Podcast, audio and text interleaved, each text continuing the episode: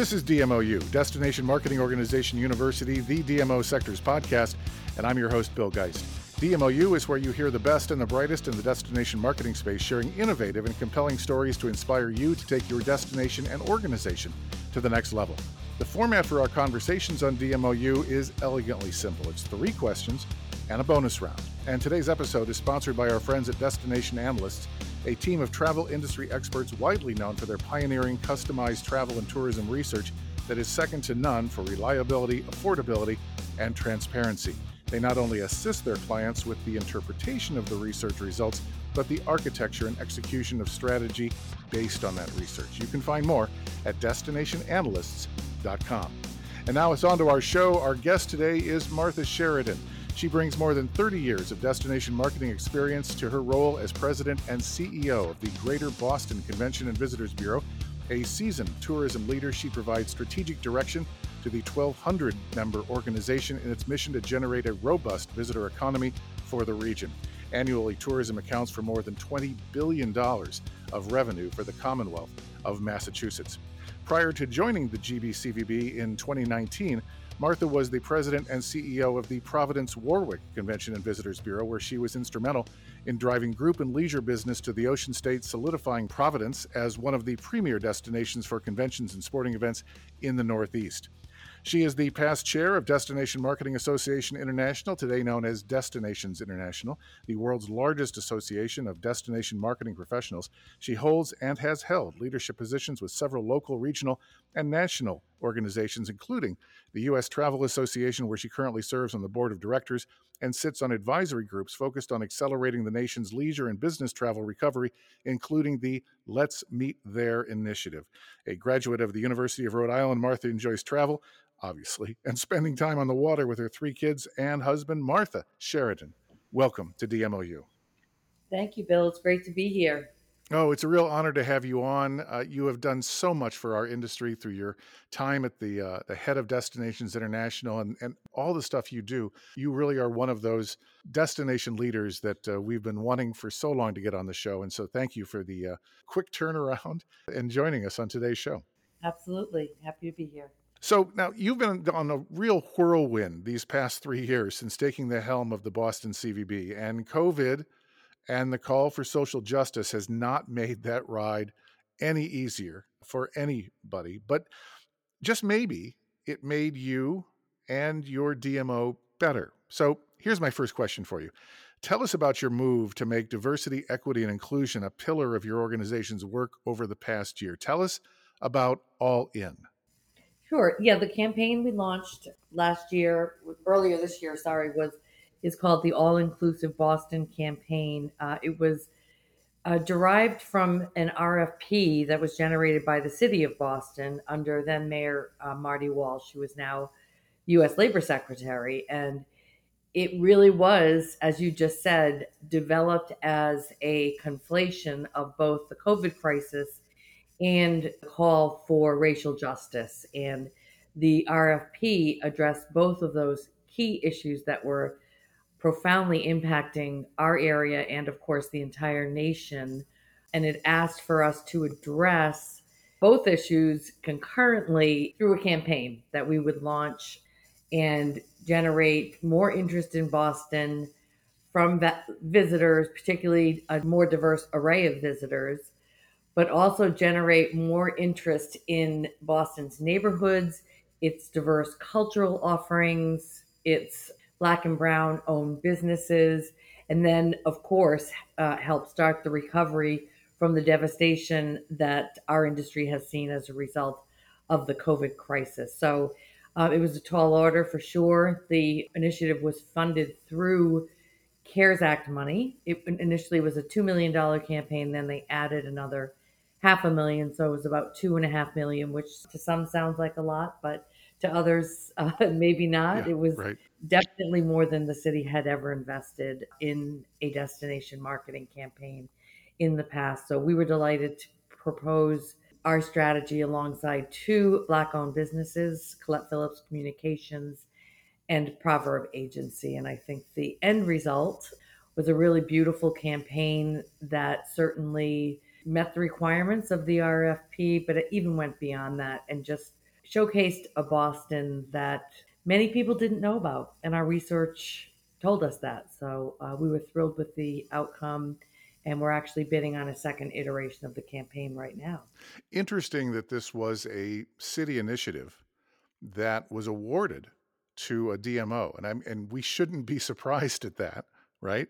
I mean, we are the experts at how this all works, and we are the storytellers, and we are the people who have probably the best tentacles into the community of any other agency there is. But this is just kind of different. I mean, I, it's one of the reasons we wanted to have you on is to say, wow, you know, a city sees the opportunity and admits to itself there's a problem, which is hard for politicians to do, but they did and put it out there and you got it and made it whole if you will. So tell us some of the uh, the aspects of all in and and how that's making boston more inclusive uh, making the product more available to people of color so that they see themselves in boston. Because i think one of the issues that i saw in some of the uh, news articles leading up to this was that Boston had to kind of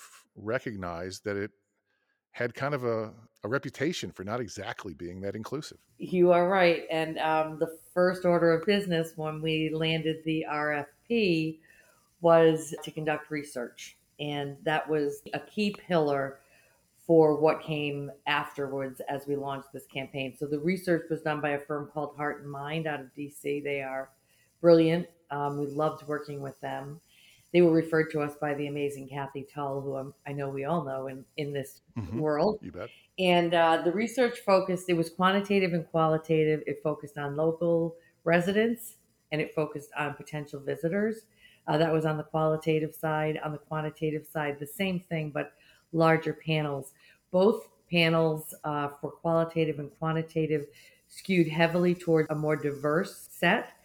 So we wanted to make sure that we were hearing the voices of the community loud and clear and that that really came through when we one night this is a really interesting story but the panel that they did for the qualitative piece they do online and you can actually watch the questions being asked and answered and the, the questions are answered via your electronic device not it's not a live focus group but we all were sitting there as the vendors on the project watching the q&a and it was astounding yes but obviously not terribly surprising what people thought of boston that they thought it was predominantly white male focused a lot of drunks. Just you know they didn't understand that we had diversity that we had diverse offerings but none of this surprised us because you know we'll get to this I think, in our next question. But uh, the Greater Boston CVB was never adequately funded. So they never had the opportunity to tell the story of, of Boston yeah. on a broad scale, as most destinations do. So we were allowing other mediums to tell our story, whether it's in the movies with, you know, our fantastic, fantastic homegrown sons, Matt Damon and Ben Affleck. Right, but yeah that's a very one-sided story of Boston, you know, and our, our sports teams are great, but of course they aren't without their challenges that are nationally known. So anyway, it became clear that the um, the research bore out what we suspected to be true that people really did think Boston was a racist city. So we had our work cut out for us. But I think working with the two firms that we worked with, they took this research and nailed the creative. We developed an absolutely stunning video narrated by um, a black woman who is the poet laureate of the city of Boston. It reflects the diversity of the city because really Boston, population wise, is quite diverse. It reflected many uh, citizens of Boston that own businesses uh, that are black and brown. We wanted to make sure we put them front and center all in all, we just feel like the campaign did exactly what the RFP asked us to do. It featured, as I said, the video, which we shared, you know, socially and via other digital mediums. It had an incredible, incredible reception. We've hundreds of thousands of views, so that's going to stay in the portfolio. We developed a website, digital advertising. We actually advertised locally as well because part of the marching orders was to change the perception locally as well. It's going to take a long time to do that, but we definitely started that conversation and moved the needle a little bit with this campaign. So we did billboards and bus sides and bus shelters, and you know the the creative is absolutely stunning. We used real people. We identified the businesses in the ads, and we actually anecdotally have heard from a lot of those business owners that their business exploded after being featured cool. in our campaign. So we know that it, it did what it was supposed to do. Yeah, that was my next question is what kind of results have you seen? And having local businesses realize that this is the reason that things have changed is pretty cool. You know, it, like I said, the results for a lot of these businesses have has been incredible. I think the most important takeaway for us is the start of this mind shift, right? That we have a great destination, and this is, you know, internally for our team and and our industry that represents Boston in the travel space. But we we spent so much time focusing on what happened between Fenway and Faneuil Hall, yeah, and really neglected to focus on the incredible stories and businesses in the neighborhoods. And I think it allowed us to really shift our focus. And that continues to this day. Our membership is becoming more diverse for sure. Our board had already begun down that road. So we're glad to see that we have a more diverse representation on the GBCVB board. And it shifted the narrative for my team as well. So we think this is something that's here to stay. And we know that results take a very long time. And Bill, you know that better than anyone. Ideally, we'd like to do a post research study once we're able to invest more funding into this campaign just to see if we have moved the needle somewhat. But uh, time will tell, I'm sure. Yeah. Well, congratulations. And I would encourage everybody to go to your website and check out that video. So, question number two at the same time as you're doing this work, you're also spearheading a movement to form this nation's newest and one of the biggest tourism improvement districts. As you said just a few minutes ago, typically and historically underfunded.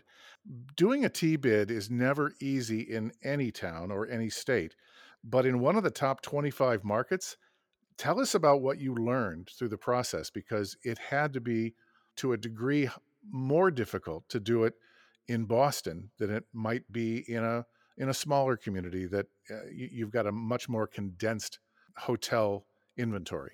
It was an incredible incredible process and experience and you know we recognize as we've been saying during this podcast that we have to figure out a way to generate dedicated and predictable funding and that's why i was hired i'll be honest with you. When i did my interviews for this position it was clear the board knew that they had to change the way they were doing business. We could not continue, as John Lambeth says, to beg for our lunch. Yeah. So um, I was brought in for this very purpose. And initially, I was definitely met with skepticism, some opposition, of course. for sure, yeah. and sort of looked upon as, oh, this girl doesn't know what she's getting into in this big city, right? Politics will eat her alive here. But you know what? I just took each day as it came. Um, they weren't all good. They weren't all bad. Some were great. Some were okay. But first, I listened, right? I developed a posse of supporters that could help spread the word with me. And most of them were hoteliers. So it was obviously the hotel community hearing from each other about the benefit of this. I engaged Civitas, who was amazing, and I engaged incredible lobbyists. Right. And that's really, for me, what helped us tell this story in the most important place, which was um, on Beacon Hill, our state capital, uh, where the legislature meets, and who had to ultimately bless this as a first step in the process. Now, I will say, COVID came along uh, halfway through our process, and um, COVID absolutely helped us move this faster than we normally would have. We were getting good traction for sure. And I think the reception was okay on a state level and city level somewhat, but COVID brought, like in most communities, brought a new appreciation for what travel and tourism brings to a community because it was completely taken for granted here. So we actually were able to attach our bill to an economic development bill that was designed ah. with other COVID relief initiatives in it. And because as a standalone, I think you realize it's so much harder to pass in a big state legislature where people are, you know, dealing with yeah. you know, hundreds of bills every session. Um, so being able to do that, and that was a credit to my lobbyist. Um, we were able to gain the support of the speaker, the House leader, the Ways and Means chair, and then uh, passed it in at 3 a.m. and then we got the signature of the governor a week later. And I do think the devastation that COVID, you know, had on our industry in Boston played a huge role in that. Now the bill enables any RTC, there's 16 of us, to form, we call it a TDMD, Tourism Destination Marketing District. But thus far, we're the only ones that have completed the process. But I think hoteliers recognized it as well. Once they saw their business dry up, you know, we were fat and happy. There's no question about it. High rates, high occupancy. But boy, once everyone saw that that can go away in the blink of an eye, they recognized that we needed to compete uh, more on a national and international level, and that that gave us the uh, the tailwind we needed to push this all the way through. From the, you know, we had to get sixty two percent of our hotels to agree to form this district, unlike most formations, which require about fifty one percent, and that was due to our lodging association actually not being 100% behind us initially. So mm-hmm. that became a challenge in and of itself. But you know me, I love a challenge. And we ended up getting 70% of our hotels to sign in one day. Cool. And uh, definitely, yep. as Mr. Lambeth says, an absolute record in TDMD formation. So, yeah. And, and we're done. We're now in the uh, process of informing our hotels of how this will work from a collection standpoint, working with Department of Revenue. And then, of course, we're going from what we currently have, which is a $7 million budget, ultimately to a 40 million plus budget. So we're now wow. Working to make sure that we have the the team in place that we need to effectively deploy an integrated marketing campaign um, like has never been done before in this city. So total game changer. Oh, absolutely. And you know, interesting that you say that COVID caused a lot of your hoteliers to kind of reevaluate and, and better understand. And I think, and, and this is not a shot at small town hoteliers in any way, shape, or form, but oftentimes when we're out doing strategic planning and, and the work that we do, we suggest the business improvement district model and explain to hoteliers how this thing works. And the initial response typically is total pushback. I wonder if there isn't a level of sophistication with big city hoteliers that understand that, okay, we're talking a couple dollars here and we're going to get from single digit millions to 40 and this is going to be a good thing where in maybe a smaller community that one or two or three dollars more they're fearful of that, making them somehow uncompetitive with the city next door. And so that your hotel community embraced it at that level is pretty amazing, especially during COVID.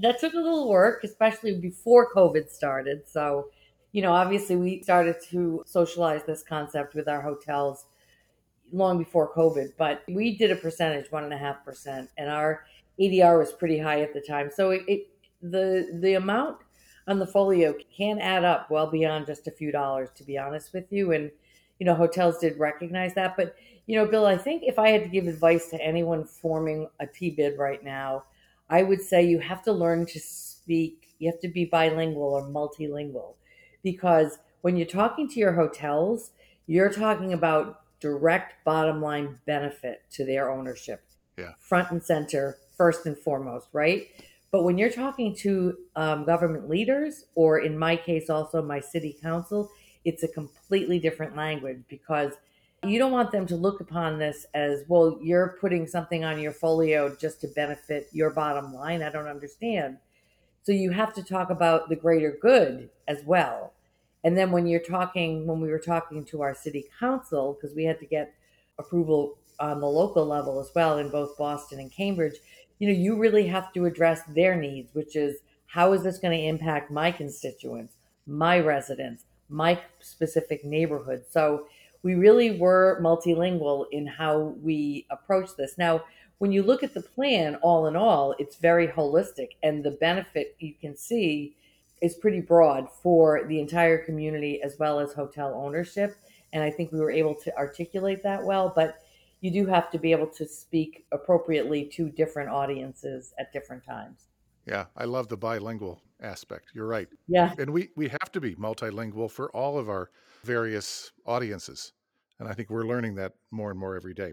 So, congratulations on that. Third question Tell us about your last three years because unless one is working in one of the top 25 markets, many of us aspire to larger destinations. I mean, that's just, you know, I've done this. I want to go bigger. I want to go bigger. Eh, what have you learned in the last three years? And what did you expect moving from essentially a, a mid tier destination to one of the top destinations in America? What did you expect and what was reality? Well, I mean, obviously, A, being a woman is definitely a factor when you move into a market like this. So that was foremost in my mind. You know, most of the hotel GMs in Boston, I'm sorry to say, are male. Yeah. And they're not transient here. So most of our GMs are entrenched in this community and have been here for a very long time. So I had to know that I was coming in as the new kid on the block. I had to learn how to listen first, which I'm I've always been pretty good at. But I also had to assert myself when it was necessary, right? So I always did that in Providence, but it was it was on a different scale there, right? And sure. I became a fairly well-known entity in Providence. So the respect I received from the community was always pretty extraordinary. But here I had to, you know, start over again really and and earn you got to earn it. The, yeah. yeah. of the um, yeah. constituency here. That being said, uh, first of all, I have a 50 member board, so that wow. in and of itself was a yeah. was a pretty eye opening. But the community here, Bill, is unbelievable. I say this all the time. People think the Northeast isn't welcoming. I was welcomed with open arms. I have made some of the best friends I've had in this industry ever since moving to Boston. It's a close knit community. These hotels compete like crazy for business, but they are friends, they are colleagues. And I could not be more happy in a position than I am in this position. And I've learned to be assertive, more assertive. I've learned that I need to, I needed to understand that when I walk into a room, although I'm the new kid on the block, I often know more than many of the other people in the room, and I should leverage yeah. that, right? right? I was hired right. for a reason. So I think my confidence level has really grown. But I will also say something that's really helped me along in my first three years is the relationship I've developed with my counterparts in first tier cities. I have this incredible support network in Elliott Ferguson, in Gregg Caren from Philly, in Fred Dixon, Al Hutchinson, Mark Anderson. We have really become close, close allies and rely on each other for support through all of this. And that to me, um, I've, you know, I have a great network of women across this country too. And, and that's been a huge support for me. But having like minded cities now in my support network has been really for me game changing i'll be honest with you late at night when you're you know fretting about you know the latest covid numbers i knew i could text these guys at any moment and we would all feel the same pain and be able to share ideas and examples of how do we convince our leadership to lighten up on that you know restriction or whatever so so i say it's you know the lessons learned from me are gain your confidence and show it and then don't ever be afraid to lean heavily on your colleagues for the support you need because they get you through all of the tough times. And I will say the other thing that's been pretty eye opening here is, you know, Rhode Island had some interesting politics for sure. And when I came here, I thought, well, Mass is probably going to be, you know, on steroids, even more challenging. But right. I have grown to really respect and appreciate government leaders here in both uh, the at the state level and the city level. They're amazing leaders. They listen they get it. And I've developed great relationships on that level too. So, um, all in all, I have zero regrets. I, I bought a condo here. I am a full time resident. I'll still, although I still have a place in Rhode Island, and um, this has been really for me a whole new life at almost sixty. I, I couldn't be happier. That is so cool, and also that you would share with us that inner struggle that we all have with, you know, am I good enough? And you know, you're a past chair of Destinations International. I mean, I would think that for someone like you, you know, once you've done that, I mean, who can challenge you as to whether you know what you're doing or how this industry works? And yet, you shared that you really lean, uh, still to this day, on on others in top tier destinations. It's refreshing. So thank you for that. Well, and if you interviewed any one of those guys, and they all happen to be men right now, but they would say the same thing. You know, I think that they rely on each other just as much. So yeah that's what gave me the license to lean on them, right? Like I, you know, at first I was like, oh my God, Elliott and Fred, and they all know so much. and I asked them, and but then as we started to engage more and more, it just became clear that we all need that social network to survive. Yeah, it's right. it's part of what makes this industry so incredibly special. Yeah, very cool. Well, hey, thank you again for uh, for coming on and joining us with uh, those three questions. But we can't let you go without the uh, bonus round question. And many of our guests over the past 70 episodes began their careers outside of travel, tourism, and hospitality. But you, you actually started after college as a tour guide. So tell us the story and why that solidified your love for this industry. Sure. So, well, during college, I was actually a tour guide at, at the Newport Mansion. So, that was my first introduction to this beautiful industry we call travel and tourism. And I was introduced to tour operators during my time there. And after college, I ended up becoming um, a tour director for Paragon Tours out of New Bedford, Mass. And I spent three years of my life traveling around the US and Canada, mostly on motor coaches yeah. to places near and far, well known and not so well known. And it was an experience that made me grow up very, very fast because it was a big responsibility. You had 40 people on the bus, right? Many of them senior citizens, and they looked to you to be in charge. Now, I was 21, 22 years old at the time. So, again, talk about earning your confidence. but, um, it just showed me, first of all, it brought me to other parts of the country that I never would have thought about going to, but it also it gives you such a window on the diversity of this industry when it comes to working with attractions and transportation companies and hotels, etc. So it was it was an incredible experience. I had so many great laughs and fun times. I had challenging times. You know, we've I've been on joint tours where my other colleagues had a passenger pass away on the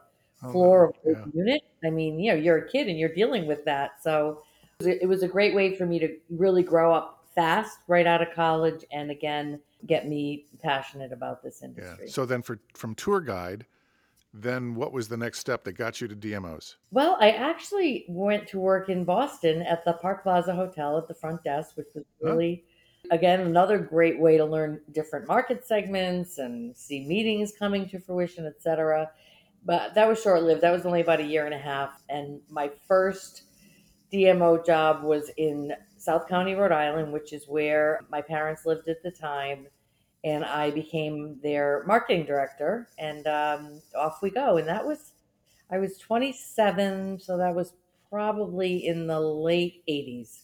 So DMO was really new back then, right? And um, yeah, we were sort of all learning as we went, and uh, it was a really oh, we were great, yeah. great first job in the industry, and um, the rest is history, as they say. Yeah. Very, very cool. Well, hey, Martha, thank you for your leadership, for all you do for us. Uh, congratulations on the work that you've done with All In.